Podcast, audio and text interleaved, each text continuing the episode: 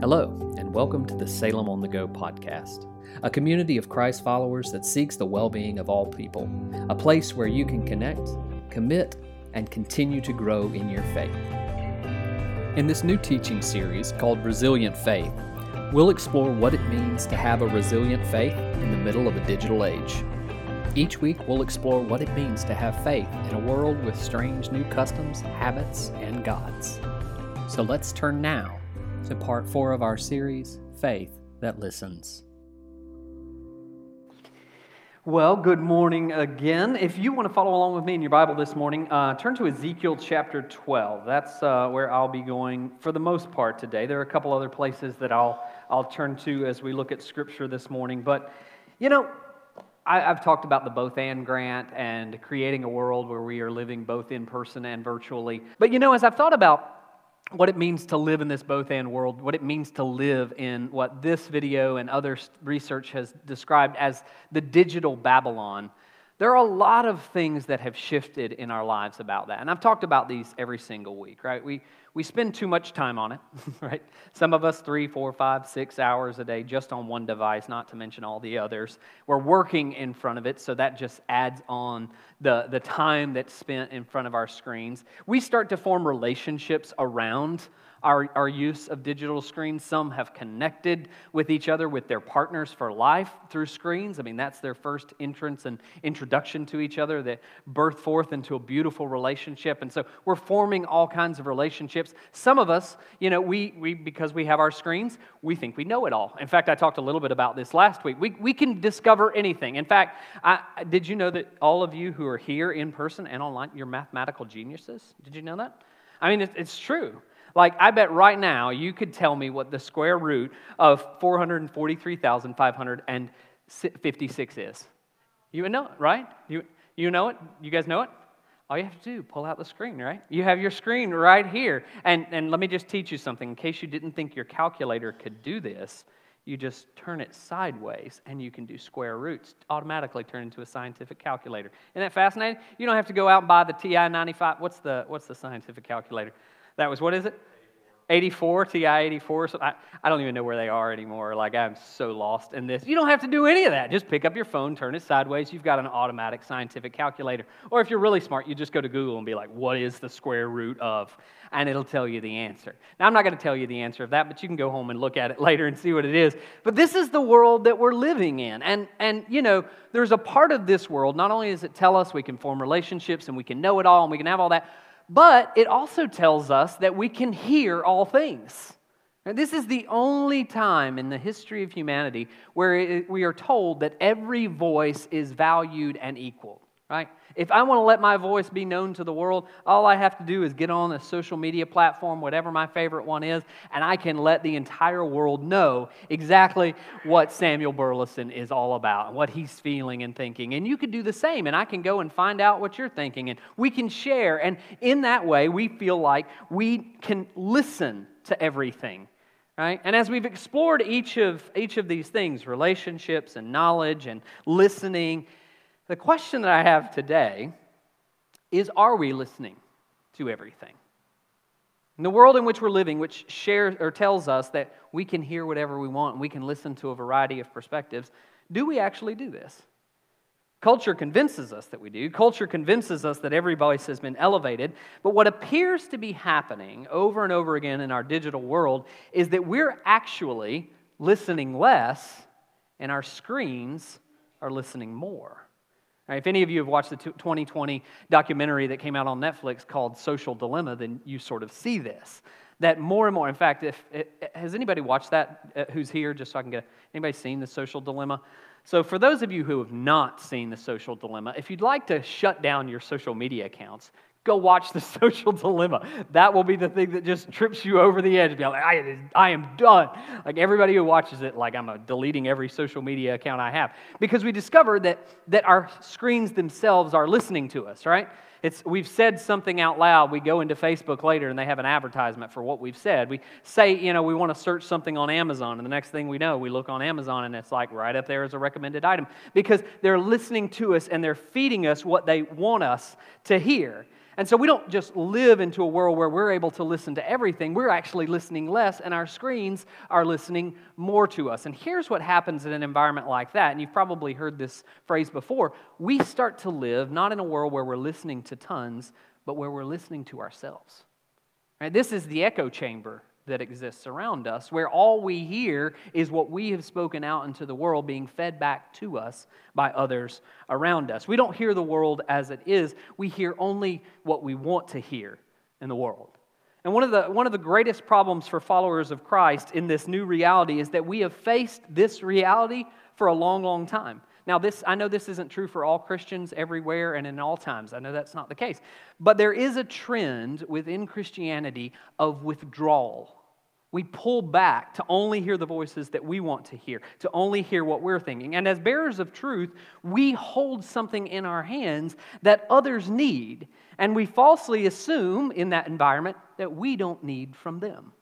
That we don't need to engage, we just need to offer, offer, offer. And so we can withdraw and not listen and just continue to offer. You know, I'll never forget the first time this became a real reality for me. I'm sure many of you have seen, you know, driving around or going different places, Christians who, I call them placard Christians. Uh, they stand on the side of the road with a placard, right? Is that the word to use? Uh, They take a piece of poster board and they just put a sign out there and they stand with it. And I was going one night to a festival in Chattanooga called Riverbend, and that night Blues Travelers was there, right? I was stoked. I was so excited to go. I had gotten off work. It's a free festival every summer, it's outdoors. Ironically, it's right in the bend of the river. I mean, sort of aptly named, but I was going down there to participate, and I'm just walking in. Me and Aaron are, are, going into this concert this night. And as I approach sort of the entrance to this festival outdoors, I see a man, and he's just standing on the side of the road, not saying a word to anyone, not really even looking in anyone's eyes, with a sign that says, Repent, or you'll go to hell. Right? And that's it. Nothing about it. And, and I walked up to the man and, and I got kind of, you know, as, as we sometimes do, you get close enough to see if you can lock eyes with someone so they can recognize your presence. Now, they don't do that in New York City, but down here in the South, we do that from time to time. We look at each other and their eyes didn't look me in the eyes, didn't address, you know, didn't even recognize that I was there, but he's standing there with this sign offering something to the world, and that is the essence of placard Christianity. This is the essence of what it means to withdraw from society and stop listening, but think that you have something to offer without ever hearing what society really needs. And this is the tendency that, that, much like digital Babylon and much like the world that we're living in that creates this echo chamber, this is the reality that Christians have wrestled with for a long time, where we just feel like we can offer without ever hearing. And, and at the core of this problem right here is that there is a disconnect between that gentleman and, and sometimes us. Let's just face it, sometimes we live into that world of placard Christianity there's a disconnect because he didn't bother listening. I felt a disconnect. I was a follower of Christ. I felt a disconnect from another follower of Christ because he didn't even bother listening to my story, right? He didn't bother to hear what was going on around him. He didn't bother to hear what had brought people to Riverbend that night, what kind of problems they were wanting to, to let go of. I knew what brought me the hook. The hook brings you back every time, doesn't it? I mean, that's exactly what brought me back. If y'all, if y'all are out of tune with blues travelers, you just need to go and go and pick that up. I knew Justin. I looked over here to because I'm like, I know you'll get this at least if nobody else does. But that's what brought me. I wanted to go. I wanted to let go of all of my, uh, my frustrations in college and all the pressures that were there and just be for a night. But he didn't even bother to uncover that, to uncover my hopes or dreams or anything that was going on in my, life, in my life. What he offered is simply this and sometimes, in both people of faith and, and people who are outside of the faith, this is what we want to offer. We want to offer something unilaterally that's disconnected. And when we offer something unilaterally that is disconnected from the rest of the world, what ends up happening is we become irrelevant. Anybody ever heard this about faith? Right? Faith is just irrelevant to me. In fact, some of your family members, your friends, people in your community might say that. I just don't want to participate because it seems irrelevant. Here's why it seems irrelevant because the faith that is so often offered is unilateral and disconnected, and therefore it's irrelevant. It doesn't touch on life because we've never bothered to listen to the world. And in a world that is increasingly caught in its own echo chamber, Christians are not the only ones who stand on the sidewalks anymore with placards. We all stand on sidewalks with placards. We're all expressing some sort of message to the world, and nobody is reading it because nobody is listening. Yet, in a world of placard Christianity, what I want to argue today from Scripture is that there is a group of resilient disciples who are prepared to walk a different path. And I want to invite you on this different path today.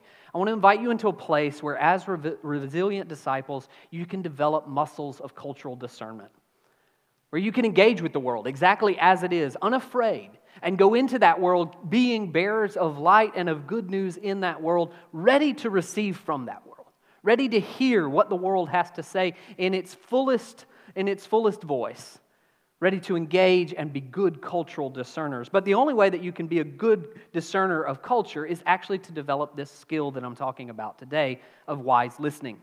You have to be able to listen. You have to be able to hear and discern. And in the stories of our faith, this is what I'm going to talk about from Scripture today. We see it in Ezekiel chapter 12, we see it in Jesus' teachings, we see it in John's revelation.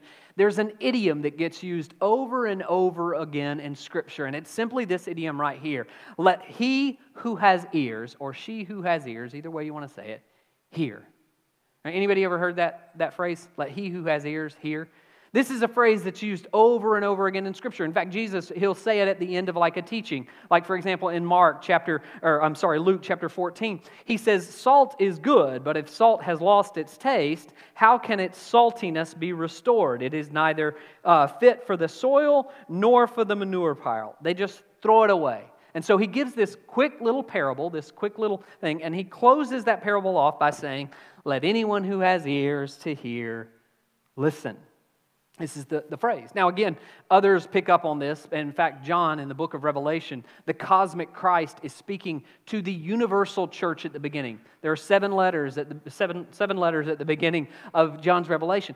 At the end of each one of them, this is interesting this idiom comes up again. This phrase comes up again. Jesus speaks to the church at large. He speaks to the church of Ephesus, the church of Pergamum, the church of Sardis, the church of Thyatira, the church of Laodicea, the church of Philadelphia. He speaks to all of these churches, and as he speaks to them, he tells them something unique about their situation. He's listened to what's happening in that situation, and then he closes in this way. Look at Revelation chapter 2, verse 7. He says in Revelation 2, verse 7, Let anyone who has an ear listen to what the Spirit is saying to the churches. And he does that in verse 7, and he does it again in verse 11, and he does it again in verse 17, and he does it again in verse 29, and then in chapter 3, verse uh, 6, he does it, 13, he does it, 22, he seven times he says, Let anyone who has ears listen to what the Spirit is saying to the churches. So there's this idiom that comes out, and the, the question is, well, what does that actually mean? What does it mean each time the apostles or Christ himself uses this? What is he trying to pull out for us? And, and, and this phrase is not unique amongst Christians. It's used by both Jews and Christians and other ancient people. But it's an idiom that, that gets to this reality that if you have something that has been spoken into your life that you've heard, then you're ready to act upon it. It's not good enough just to listen and absorb it, but let he who has ears to hear listen. Meaning, let he who has received that word act upon that word, act in accordance with the, the word that you've received. But there's this intricate interplay between actually listening to what's going on in the world around me and acting. You see, I have to hear appropriately in order to act in the right direction. I don't know if any of you have this problem, but my wife, she's the best at this. She'll sit in the house and she'll hear something in the house, and it could take place over this direction. She's automatically like, What is going on over there? Right? That's not going to be helpful at all. As she's hearing something, she's hearing in the wrong direction. But if we can hear correctly, then we can respond and move in the right direction. We can act in accordance to exactly what we've heard. And for Christians, correct action has always been simple. We know what correct action should be it's the way of love. Jesus teaches this over and over again. The greatest commandment is to love the Lord your God with all your heart and to love your neighbor as yourself. This is the correct action. There is no debate about it.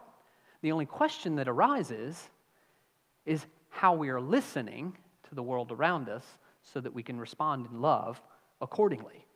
Are we actually listening and hearing what's going on? And are we able to then respond with the best form of love? Ultimately, this is the point uh, uh of this particular saying for Christians. To deeply love or to love deeply, we must listen empathetically. We have to be a group of people who choose to listen to the world around us, to act in love, to act in it and with our words, with our deeds, with all of who we are. In order to be a people of love, we have to start with a posture of listening. And resilient disciples have discovered this. They've discovered this deep listening that enables them to understand what's happening in the culture around them and to see God at work in that culture, not a part of it, not apart from it, but working in the culture. And if we don't develop this, then here's the bad news of Scripture and this is where Ezekiel comes to us in Ezekiel chapter 12. You see, the prophet Ezekiel makes this point particularly clear. Now, he doesn't tell us this idiom in the same way that Jesus does, in the same way that John does in the Revelation. In fact, he tells us the negative side of it. He flips it around. He, he's talking to us about what happens if you don't listen. And, and Ezekiel's pretty dramatic. I don't, if you've never read the book of Ezekiel, let me encourage you, go back, create some time in your devotional schedule to do this. All right, he, he's the kind of, you know, like some comedians in the world, they don't just use their voice, they use their bodies to get into it, right? You know, like comedians like Dane Cook, they'll tell a story, but they'll just, they'll be like bending all over the stage, and you're like, what is going on? Ezekiel's that type of prophet. He's been given a word from the Lord, but he always has to perform some sort of action in the middle of it. He has to move around as he's going through it. And sometimes the actions are off the wall, crazy, like just insane. This one's not so, so dramatic, but, but we still get kind of the point here as he starts to offer his understanding of what's going on. And, and in the early part of Ezekiel, Ezekiel is a man who lived through the exile. I talked to you about the great exile a few weeks ago of this exile from Jerusalem all the way to Babylon.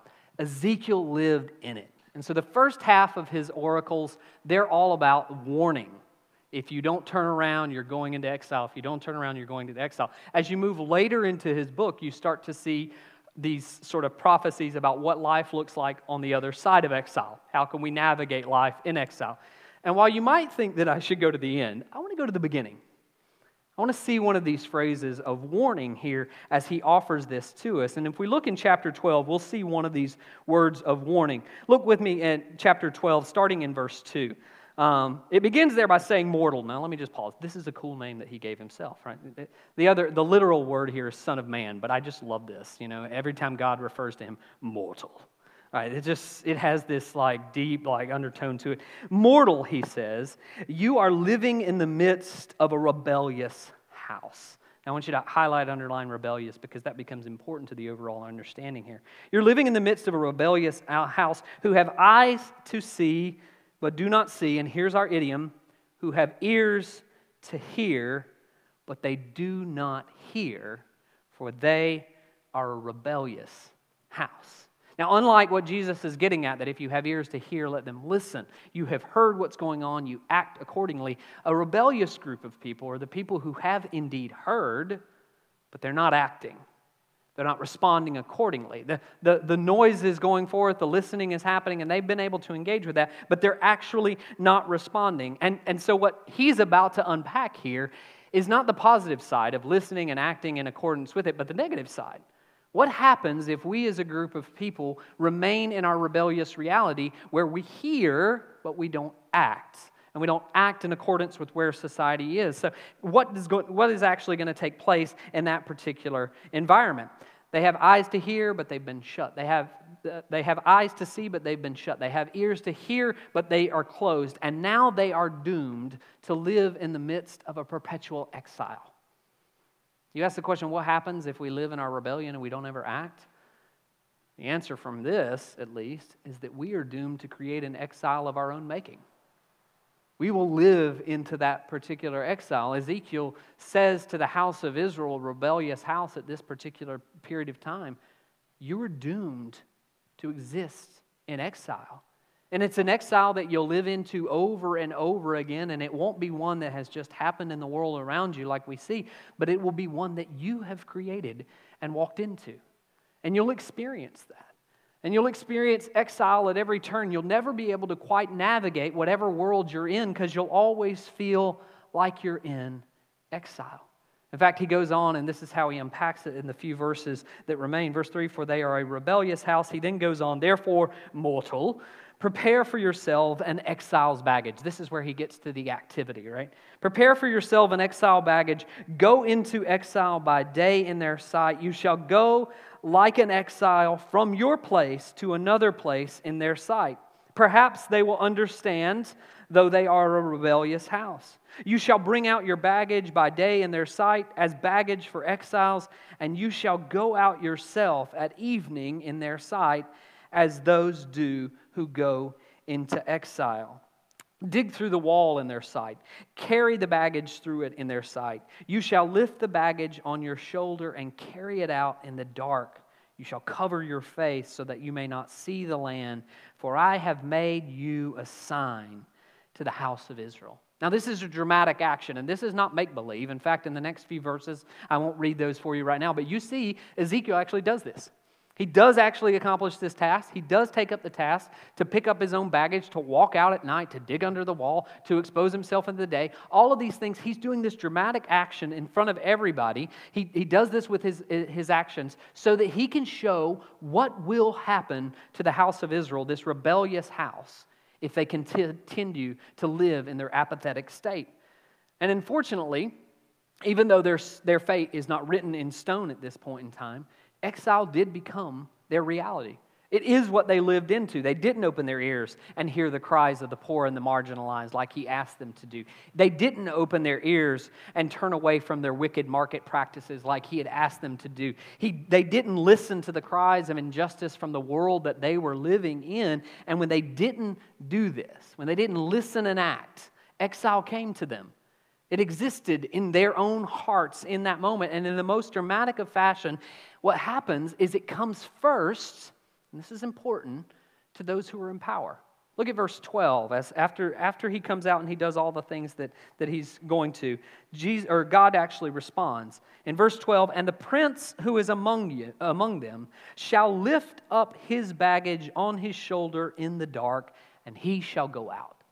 It's the prince, it's the rulers. And we know historically this actually did happen this way that the, the rulers and those in authority were the first to leave when exile came. They were the first to be called out in this particular place and drug away to a new world. And, and even though this, again, may seem strange that it happened in this way, God explains this move to Ezekiel in this way. He says, The first to experience exile, the first in this society, and several layers of this society will experience it will be the ones who knew better, the ones who had the power to do something different in the society and they didn't do it. The princes, the rulers, the leaders, the wealthy, all of these. And this is how exile works in the paradigm that God's setting up here is those who have been given the gifts to bring transformation to the world will be the ones who go into exile first, who experience the hardships of exile first. And in the same way, for us, even though we've all, as people, as followers of Christ, have been given this beautiful gift of the gospel to share with the world, a gospel that liberates all people, a gospel that transforms even the darkest of human hearts, even though we've been given that gift, if we hold that gift back, we are the ones who have to experience exile first. If we don't act on that gift, we'll feel that weight deep down in our hearts and we'll see that transformation. Those of us who have the means to make a difference, it may be because we know better, it may be because we actually have the means, whatever it is, those who have the means are doomed to experience that first. And Ezekiel doesn't hold back from the bad news. As you could tell, this is pretty bad news for the, for the people of Israel, for them as they're dealing with this. And this entire section is full of bad news. But there is a hope of transformation. And you saw it. In fact, I, I kind of read right through it, but let me highlight it once again. Back in the end of verse 3, it says there, perhaps they will understand. Perhaps they will understand. Maybe there's, there's this glimmer of hope. Maybe if you do this action right here, maybe if you speak this word right here. You see, when we engage with the bad news of our society, when we can hear it and, and engage with it and just allow it to sort of settle around, listening to it, if you will, if we'll listen to the bad news as much as we will the good news, perhaps there is a chance that we will turn around. Even though we've persisted in our rebellion, even though we've persisted in our apathy, whatever that may be, perhaps there's a chance that we'll understand and we'll see and we'll hear once more where our ears have been clogged up before us. Because there's always good news. There's always this good news that rests as a kernel, even in the middle of the bad news. There's always hope of transformation, no matter where we go in our lives, no matter what we fall into. But to become a people of listening, and our listening leads us to action, there are a few things that I think we're going to have to do as a society. And a few things are this. The first thing we need to do is we need to listen to it all. Right? Don't hide. I mean, too many Christians in the world who've just hidden. They've buried their head in the sand and they don't want to see what's going on and they don't want to engage with the world that's around us. We've got, you know, if it weren't for COVID, there are many of our churches who would have never explored what it means to actually engage people who are at home. Right? We've hidden from that technological advancement. We've hidden from the new reality of our world around us. And what I'm encouraging us to do is listen to all that is happening around us. Don't hide from it. But walk first into it and start seeing what's there and hearing what's there in all of these ways. And this, you know, this is, of course, I think a point that Christians need to hear, but I think it's something that we all need to hear. You've lived in the world long enough to where you know that as a society, we need to start listening to each other. We need to start hearing what each other's saying and how we can engage with each other, right? The only people we like to hear sometimes are just my people. I just like to hear my people, what they're saying, what they're going on and on about. But when we approach the world with listening, our world starts to grow. Right? If you only listen to my people, your world gets smaller and smaller and smaller. But if, if we'll come out of hiding for just a minute and we'll start hearing what other people are saying, then our world will start to grow and start to transform and we'll be able to go forward in that way. But the truth is, is we can't carry our faith into that world unless we first start listening to the stories of our faith. And this is maybe one of the most important things that I can offer to us. First of all, listen to it all. Don't hold back from listening to it all. Don't go into hiding. But even more important, start listening to the greater story. Right? Start digging into the stories of your faith. This is where discipleship needs to grow in our own hearts, where we develop a practice of prayer and we develop a practice of reading scripture and we get anchored into the stories of our faith. The most resilient disciples that are out there are ones who both are able to engage with the world around them, but they're also able to engage with the stories of their faith.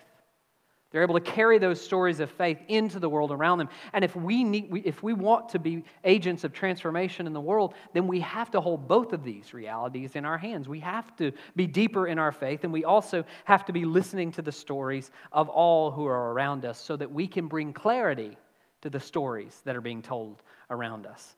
So we need to listen to all voices, we need to listen to the stories of our faith. And finally, we need to listen in preparation for engagement. And we're not just listening so that we can sit in our ivory towers apart from everyone else. We're not just listening so that we're really smart and we know all that's going on in society. And we're not listening to the stories of our faith just so that we can quote scriptures right after one right after the other. We are listening so that we can be engaged with the society around us, so that we can be prepared to engage. And as a people of faith, you know, I don't think most of us wake up in the morning and are like, I would love to become irrelevant to the world around me. Would love to just live a life of complete irrelevance of everything that's happening. That's not how we operate in this world. Right? We want to be engaged. We want to be relevant to the world. But if we don't follow this step, this process of listening to all things, of listening to the stories of our faith, and listening in preparation to be engaged, then we will be. And you know, the digital Babylon, it's not the first time that we've ever lived in this sort of shifting world. We've lived in a lot of these. Christians throughout the centuries have lived in shifting worlds. As missionaries have gone forward in the world, we've seen this time and time again. And perhaps one of the largest missionary groups ever in the history of Christianity has been the Society of Jesus, or some of you might know them as the Jesuits. Now, the Jesuits are a missionary group. They, they were founded in, in the 15, 1600s as a miss, missionary organization of the Catholic Church. And as a missionary organization of the Catholic Church, they expanded out in the 16th and 17th centuries all the way to Asia. They had a huge following in Asia, and they had a ton of missionaries that were active over there.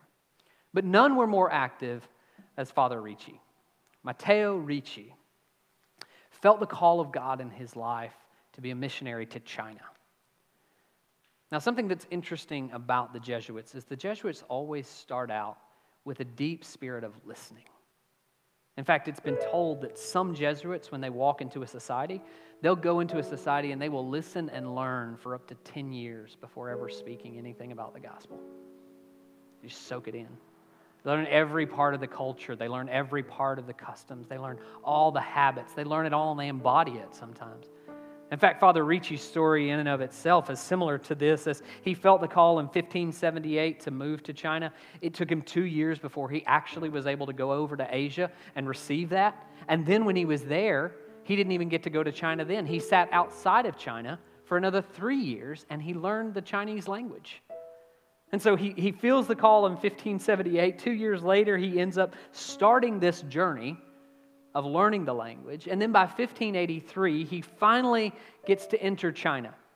And when he goes into China, he takes on all the habits. He, in fact, for the first few years, it was said he dressed like a Buddhist monk while he was there. He would put on their clothes and he would wear that. And then after that, he would start to wear the clothes of the Confucian Mandarin. Like he just, whatever culture he was in, he would take that on and he would adopt it. And, and he did become incredibly gifted in the Chinese language and he learned all the customs and all of those things. But it was nearly 20 years after he arrived that he finally got a chance to meet with the emperor of China. 20 years after his arrival, which was five years after he felt the call, 25 years of his life listening, soaking up, engaging with the culture. And after 25 years of first hearing the call, Father Ricci is able to have this meeting with the Emperor of China himself. See, he served in China for, for 20 years, of course, prior to this meeting. He served another 10 years after this meeting. So he served about 30 years in total. But in the last 10 years of his life in China, on the other side of this meeting with the emperor, he saw more than 2,500 become converts to Christianity.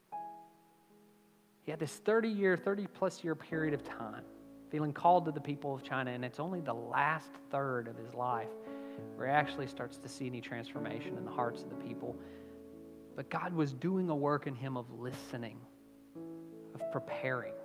In a foreign world with foreign soil, customs, gods, and habits, we have to develop the habit of listening. You know, we get worried all the time. So many people, and I hear this all the time the church is fading away, the church is fizzling out, the church is dying, the church is all these horrible things the church would start listening to society. We'd start to see God start to do some work in our world that we've not seen. All right, but we actually have to do the hard work of listening. And listening feels uncomfortable because listening doesn't have that instant point of gratification. Listening doesn't have that, that satisfaction of automatically seeing transformation. But listening is the thing that can lead to lifelong transformation. There are still churches and disciples and people in communist China today who can trace their ancestry back to Father Ricci, who chose to follow the call of God, but chose to live his life listening. As Christ says in the book of Revelation, he who has ears to hear, let him hear what the Spirit is saying to the churches. And he listened. He listened to it all. He listened to the stories of his faith and he listened in order to engage, and he did engage. Father Ricci did engage the group that was around him, and I believe we too are called to engage. I believe we too are called into a place to be in community with the world around us. I believe firmly that the church of God, the church of Jesus Christ, is the hope of the world. I believe it. Why I continue to live and operate and work in the call that God has called me to. I believe we are the hope of the world. But as the hope of the world, we have to start listening to the world, to hear what the world is saying, and stop just listening to own, our own echo chamber in our head. And to be engaged in the world in this way, to hear where God is already at work, and to hear where God is calling us to be a part of what He's doing. And if we can recapture this essence of holy listening, then I believe we'll be able to bring hope back into the world. I believe we'll be able to usher that hope back into the world that so desperately needs it. But it's going to call for us, not only as a church, but as individuals, to start figuring out how we listen. And this is my call to you this week. The quickest way that I can imagine for us to discover where we need to listen more is to imagine that one person that we already know what they're going to say. Right? We all have those people. We all have those people in our lives who are like, I know what they're going to say. I know how they're going to answer this. I know what they're going to do. I know what their line of logic is. I know what the old spiel will be. That right there is the moment. That's the place where God can invite us into a space where we can listen. Because we're not listening. We've already made assumptions. We've already built it into our head. This is what this person's going to say, this is how they're going to live.